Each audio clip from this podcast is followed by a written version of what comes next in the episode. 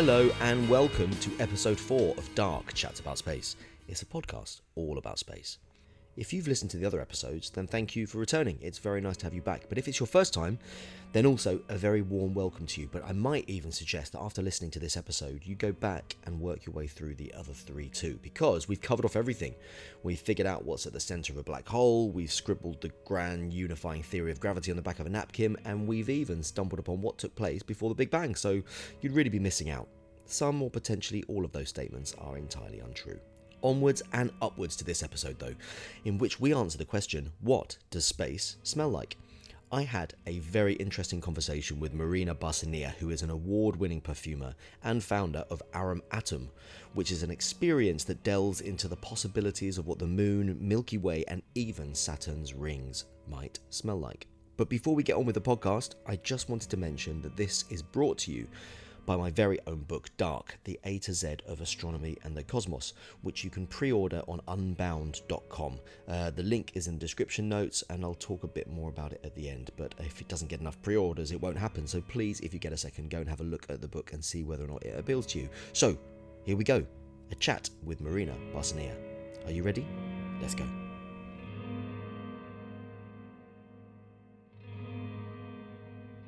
So, Marina, thank you very much for joining us. Thank you. So, we're gonna we're going to be talking a lot today about aromatum and essentially the smell of space, which is intriguing enough a topic as it is. But I would like to start at the beginning, Mm-hmm. how aromatum came about, and how you began with your space adventure. So, were you always a scientist? No, quite quite the contrary. I was so terrified of science until about 10 years ago. I was really bad at science in school and high school, uh, to the point that my teachers at high school told me that I was, you know, my brain wasn't up to scratch and I should forget about anything scientific. Were you just not interested? Were they not keeping I, you interested? I wasn't interested. No, I, I had no interest in it, but I was also. It was never taught in a way that was exciting or fun or interesting for me. And I was I was really really bad. Apart from biology, I was really bad at everything: mathematics, physics, chemistry, and I was I hated it. I just felt so stupid for so many years, and my teachers encouraged that feeling of being stupid. To be honest with you, so I uh, went down the humanities, business studies, languages route, and I forgot that science even existed. It was just not for me.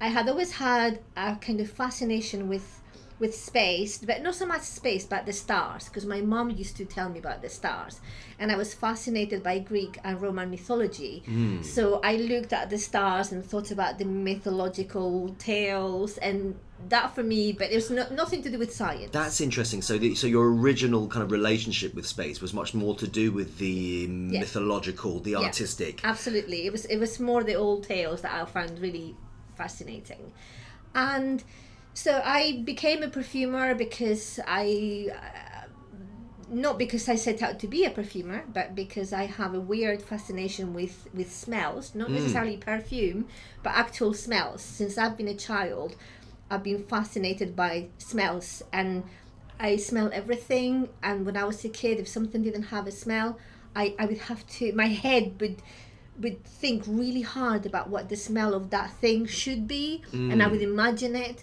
So I think it just happened organically. Eventually I became interested in, in making smells more than fragrances and then it turned into fragrance and it ended up in a career in perfumery, which was never planned. It just happened.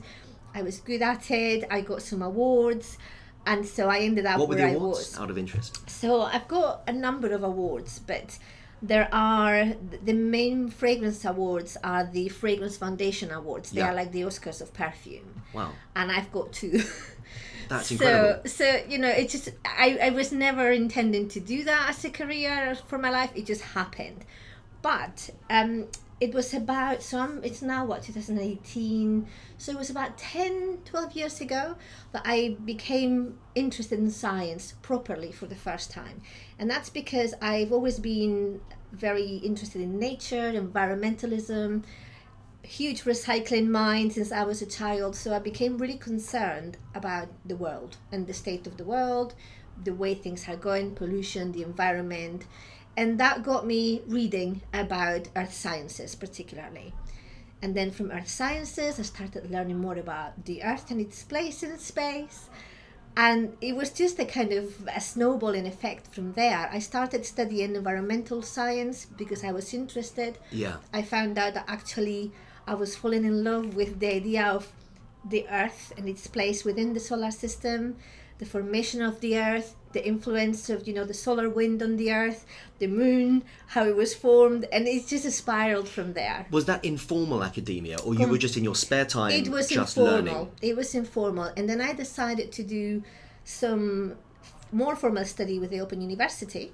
I did. I, I started with a sixty credit module that gave you a good basis on all the scientific disciplines. So there Mm. was maths, there was physics, there was chemistry, biology, but there was also astronomy, cosmology, and geology. Yeah. And it was while I was doing that that I thought, no, no, no. I really want to do this space business thing. So it's like, but this is really hard. In my mind, it's like, you're too stupid for this, Marina. You're just, you're not good at math. You're not good at any of this stuff. You just can't do this. But as I was studying it, I realized that actually I was not bad at all at it. And it was just a, a mental attitude that I had that wasn't real.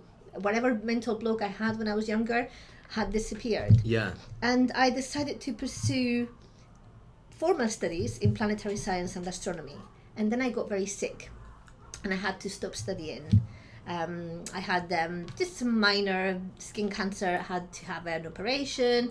Then I got pneumonia. Then for three years I was fainting. So I had to drop out of the Open University course. But during that time, I kept learning, and I became really interested in science communication and outreach is when there was a lot of programs on the BBC coming out about different scientific disciplines. So, as well as the love of space and science, I was developing a real interest in science communication. Mm. And The ability to share your passion with to other share people. it, yeah, because I just find I just found these people so inspiring, and I remember thinking, if when I was younger, this would have existed, if somebody had spoken to me in this way when I was a kid, I wouldn't have felt the way I felt about science. I wouldn't have felt that it wasn't for me. I would have thought there's more to it than just the boring stuff they're trying to teach me Yeah. and I got interested in that in the whole psychological issue of, of how badly science was taught to me, how little encouragement there was for people like me, mm. also especially as a girl, nobody even thought about me and science in little village in Spain.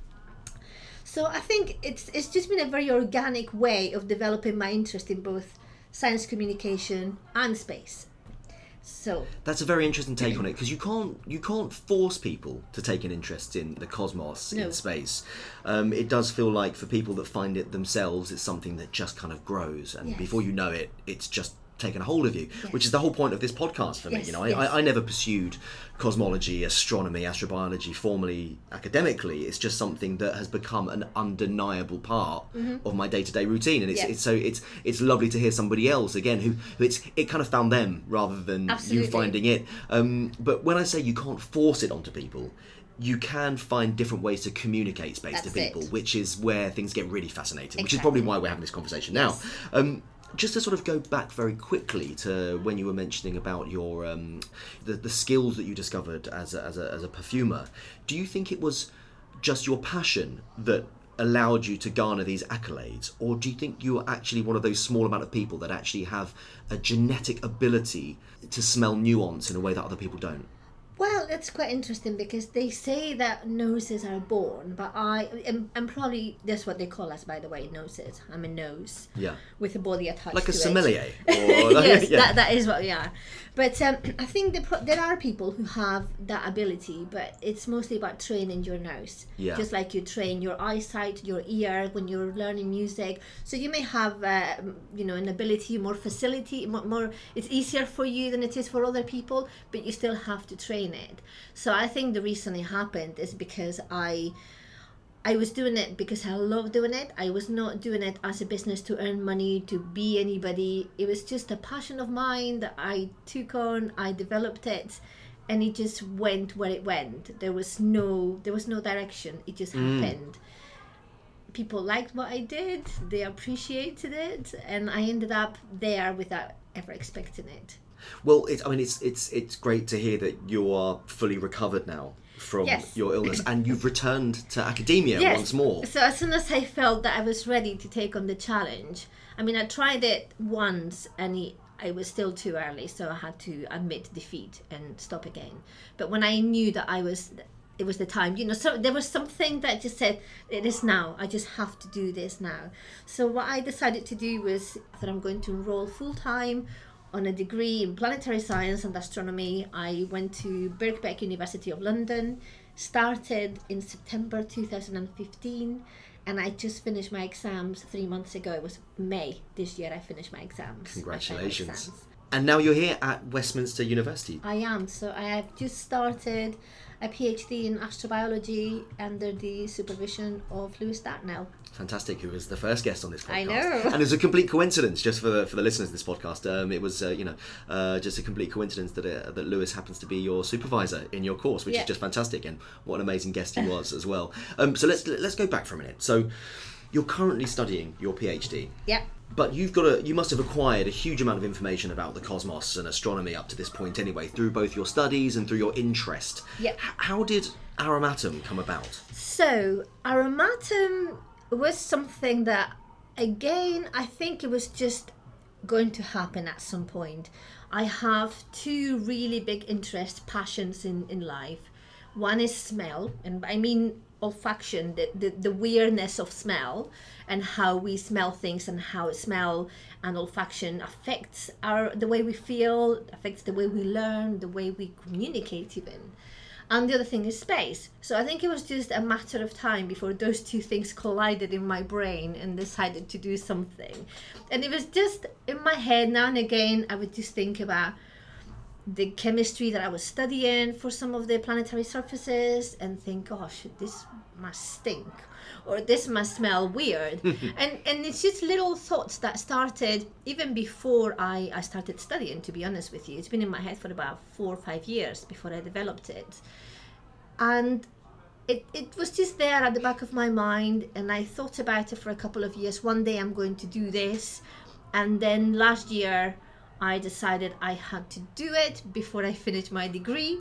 And when I get something in my mind, I just do it. And so Aromatum, in simple terms, just stands for what does space smell like? Yes, so aromatum is, is two words. It's aroma and it's atom. So it's about the smell of different molecules, different atoms floating around in, in space or in planets. The name is not my my idea. I actually asked a, a friend of mine, a perfumer friend of mine, Sarah McCartney, to help me. So she came up with the name and with the hashtag of space smells like. And and it's basically a virtual journey through space but it's a journey that you take with olfaction as your guide. So the, using smells and and the olfactory sense as a tool to engage the imagination through this journey. It's am- it's amazing to hear you say that actually, and it's it's amazing how much of a recurrent theme uh, the concepts of space and imagination are, regardless of who you talk to. Yeah. People that are passionate about space. Space is such an evocative landscape for the imagination in one way or another. And just you know, in the previous podcasts, uh, the previous sorry, the previous conversations I've been having, having whether or not it's been uh, you know sort of Professor Dartnell or whether it's been uh, David from the Imper- Imperial College or whether uh, it's Michael from, from from Manchester University. You know, these guys are serious heavyweight academics, and yet they still just have a passion for the the possibilities of mm-hmm. the universe, and that's where things become so evocative and interesting. So. How did how did you go from what once you, you had the hashtags uh, space smells like you had the concept you had the tools at your disposal Yeah. to create the smell of space. Where do you go from there? How does it so begin? from there i so originally it was a, it was an artistic an olfactory experimental artistic thing that i wanted to create before it became anything else. I just wanted to make these smells for myself out of curiosity i just wanted to make them. So i have a, a small perfume lab where i create all my fragrances. I do everything myself by hand. I don't mm. use a manufacturer.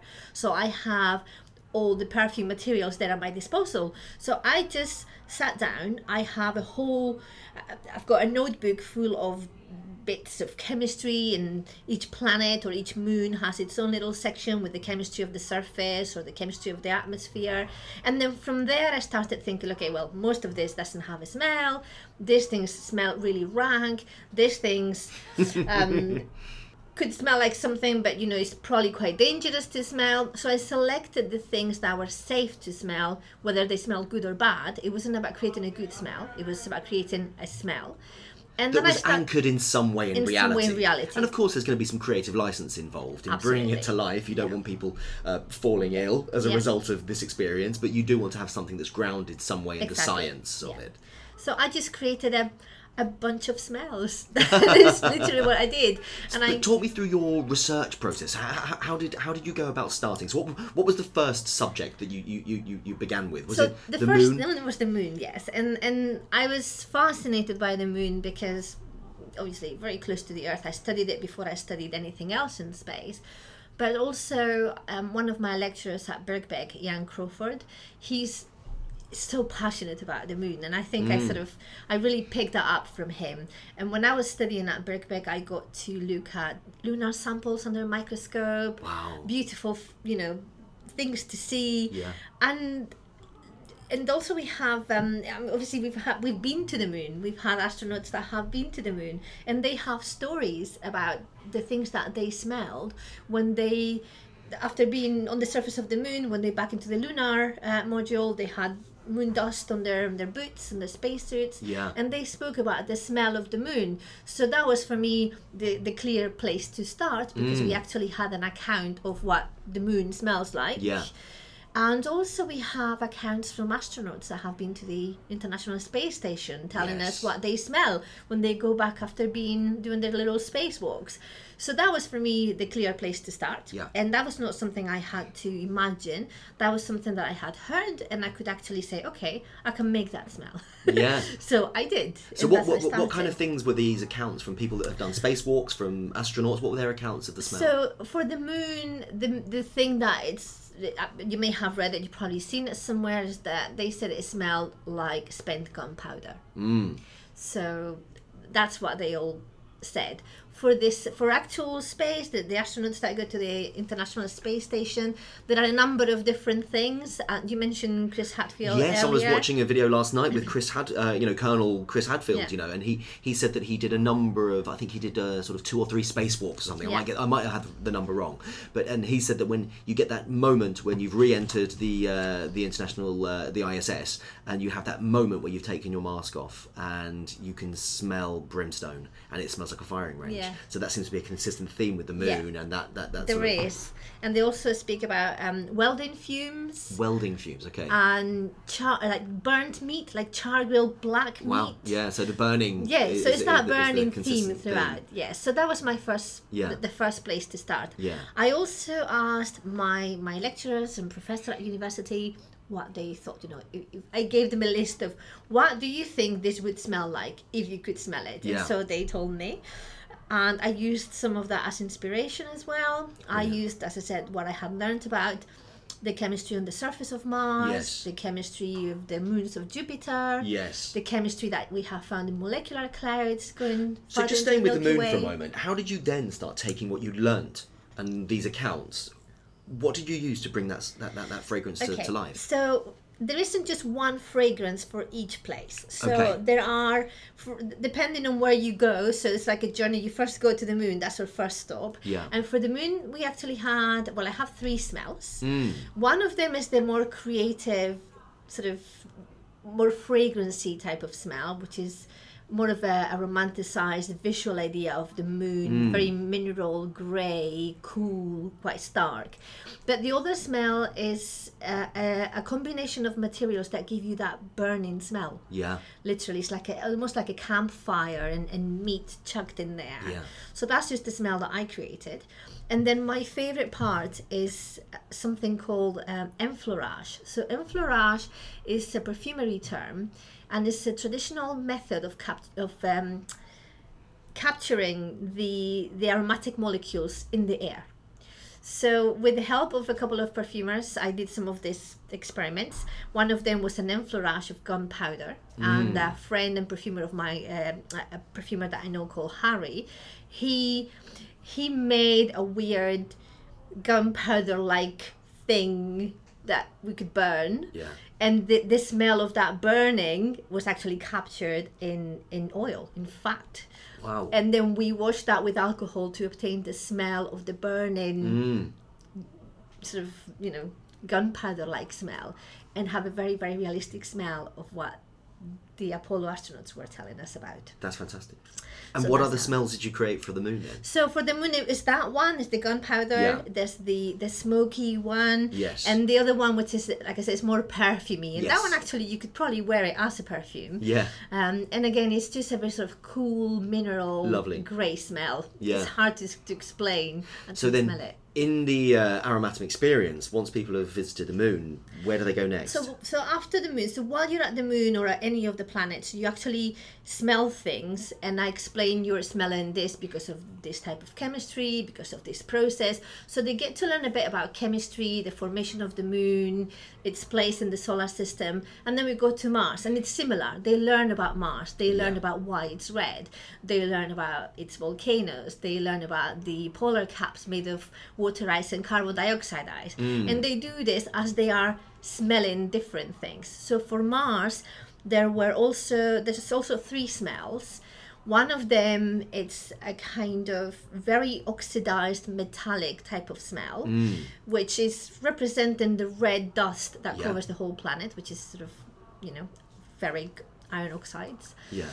and there's also a kind of chalk type of smell and there's a really kind of almost like an eggy type of smell as well Yeah. because there are sulfides and chlorides and mars so it's trying to combine all those elements Mm. into some kind of smell and then there is a more artistic one again that includes some of those metallic notes Yeah. but it doesn't have the more of putin type of notes So then we've left Mars, and then potentially onto the most beautiful spectacle in our solar system, the rings of Saturn. we go to jupiter first Oh, we go to Jupiter first. to okay, Jupiter forgi- first. forgive me. So Jupiter, um, obviously, is a gas giant. It's helium and hydrogen, so not much of a smell going on there. But the data that we have tells us there's uh, ammonia in, in the clouds of Jupiter. There's also water vapor. There are a number of compounds that have probably they have some kind of smell if you were to smell them here on Earth. So the smells of Jupiter are not very nice. They're not very pleasant, so this is They're not going to be one you'll be wearing anytime soon. So in in the exhibition, I have a, a table in a corner with a sign that says "Warning: Smell at your own peril," because it has some really horrible smells in there, and you've got some really kind of like cat urine type of smells, rotten fish to represent that ammonia that we find in Jupiter. But there is also, you may have read this, some speculation that there is hydrogen cyanide deeper down in Jupiter. There's no evidence of this, and I think most people don't kind of agree with this anymore. But it is still there, and in terms of engaging the imagination, it was perfect because hydrogen cyanide, when you some people don't smell it, but it has a faint smell of bitter almonds. Of course, so not, not altogether unpleasant. Exactly, and I actually have an essential oil of bitter almonds. Yeah. So that was that was really easy. And, and, of, and of course, I don't think. I, I- I mean, forgive me if I'm misinterpreting this, but but it doesn't feel to me like Aromatum is there to be an absolutely literal manifestation of smell on different planets. No, it isn't. It's there as a methodology to make people um, uh, sort of evoke, you know, sort of more interesting memories and using their own imagination to go on a journey around the solar system. Exactly. So, so this poetic license, if you will, is it's a way is- to is- engage okay. with space, with Yeah. science, with space science, with the solar system, but in a way that doesn't feel like you're studying, in a way that's not hard or boring or or that makes you feel like you're having to do some hard work in order to understand it. You're smelling things, laughing because some of them are horrible, enjoying other ones because they're lovely, and at the same time you're and you're, you're being told things about why those smells are there and and the idea is to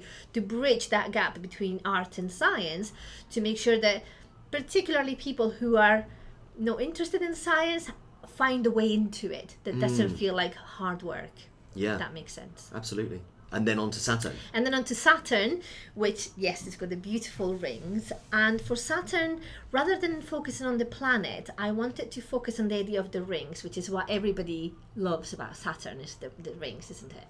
So I speak to them about the moons of Saturn and how they sort of seem to be floating in between the rings. And this is some mm. amazing photographs, and how each moon is different, the same as with Jupiter. So you've got moons that are made of ice, um, or, or some that are rockier. Then you've got Titan with his hydrocarbon lakes. So you take them into completely alien worlds. It's like going on a kind of Star Trek series where you go to different planets and you get to see different things.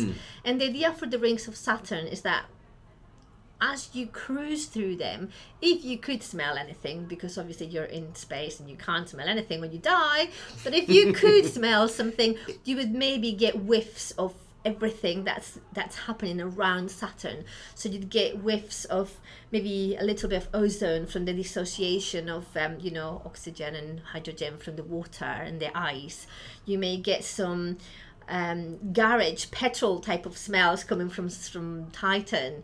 You get sort of like more mineral smells from the bits of rock that are around. So that's more of a combination of smells that you may find circulating around Saturn.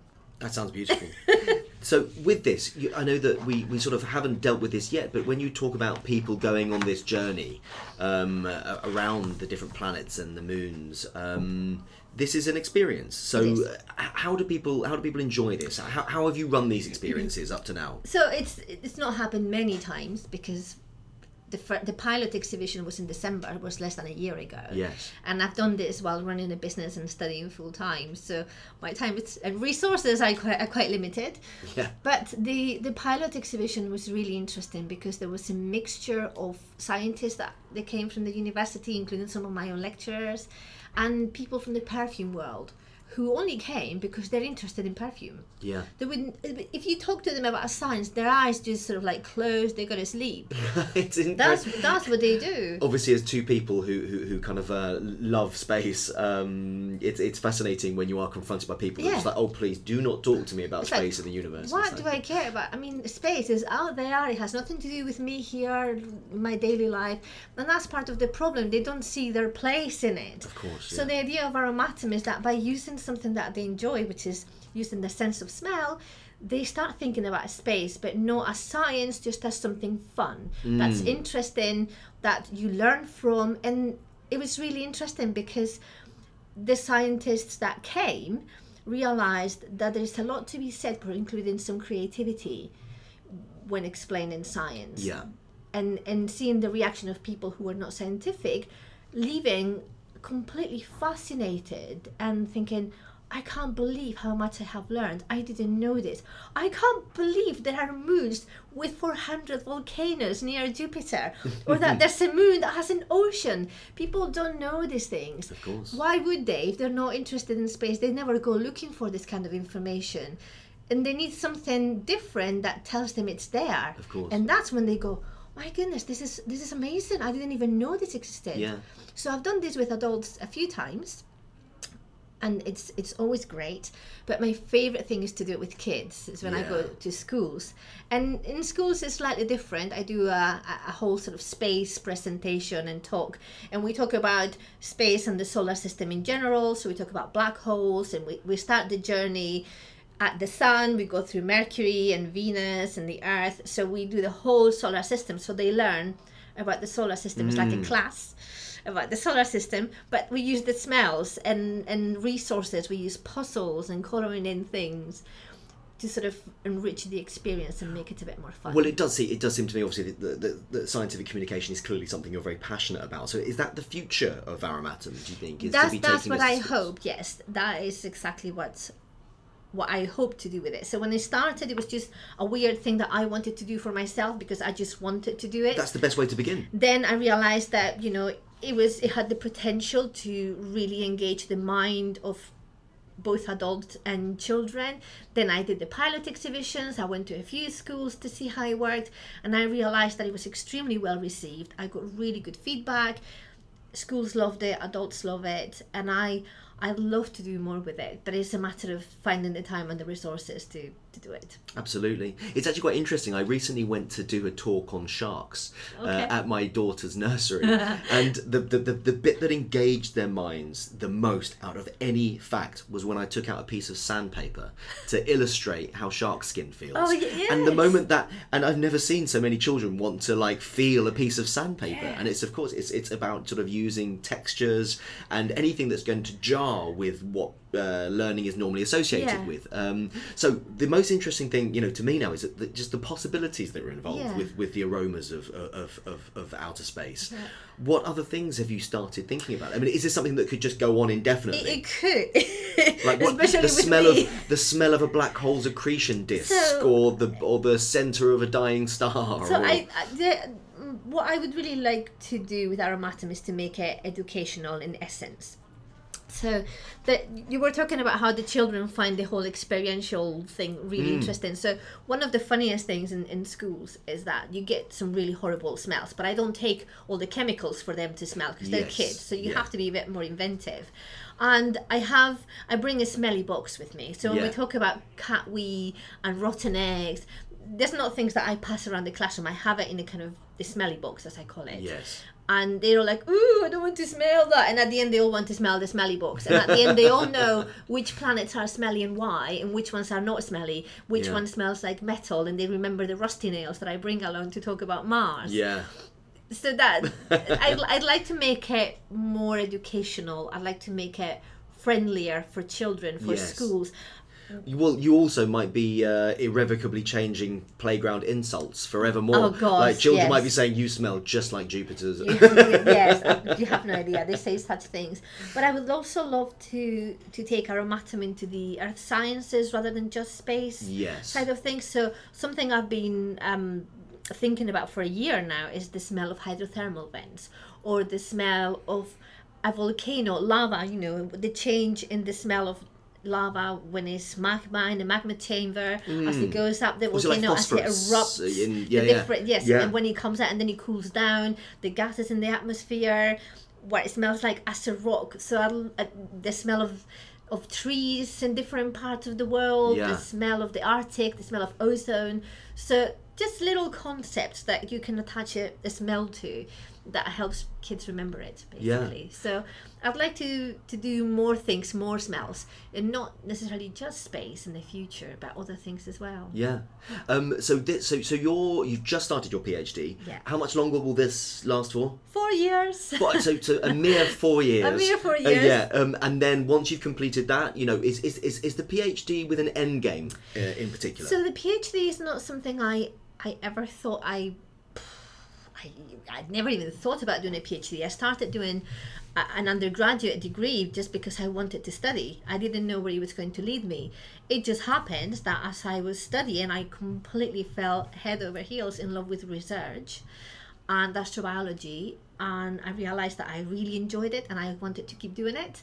So I decided to pursue a PhD. I was encouraged by some of my lecturers to do so. Mm. And there was a part of me like, I can't do a PhD, I'm 43.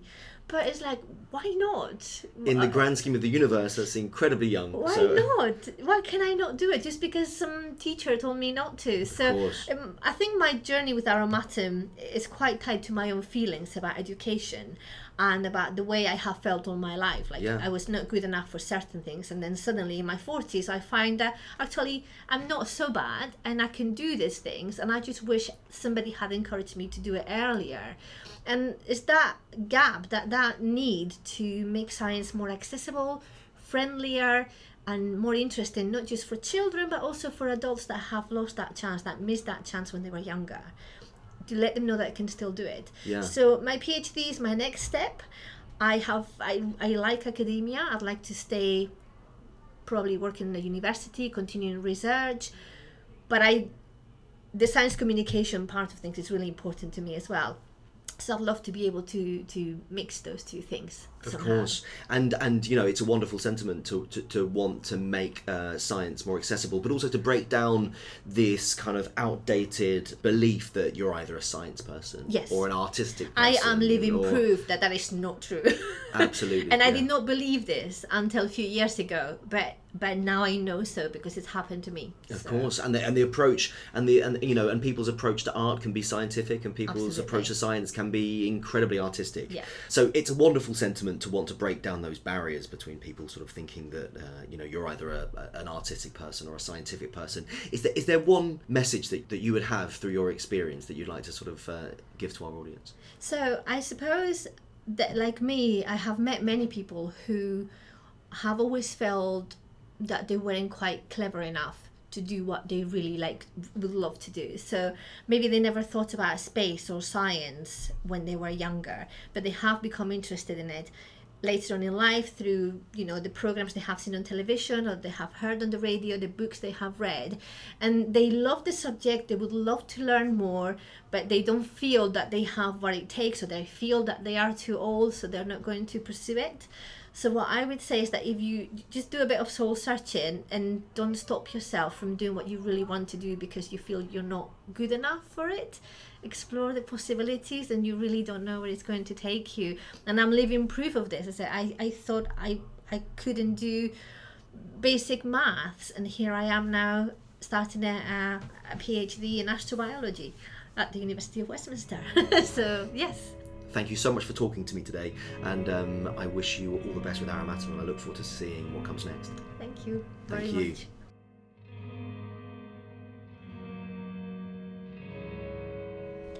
So that was episode four. I really hope you enjoyed it. So thanks again to Marina for giving up her time to talk to me. Um, so just as a reminder, this podcast is loosely brought to you uh, by my very own book, Dark, the A to Z of Astronomy and the Cosmos. Um, each chapter deals with a different space related subject, and each subject is accompanied by an original piece of artwork by Andreas Brooks that brings that subject to life. It's essentially a really beautiful space related coffee table book.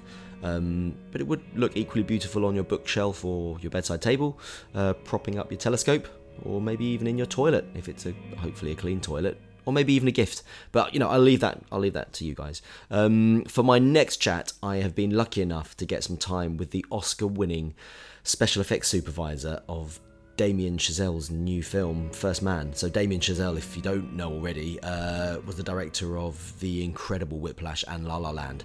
Um, and this film, First Man, um, also stars Ryan Gosling.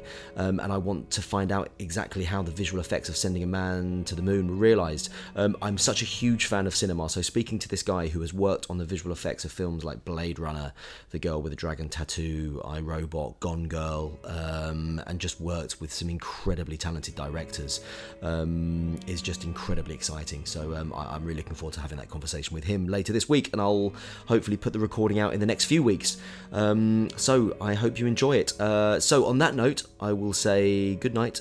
Thank you for listening, and hopefully see you next time. Until then, bye bye.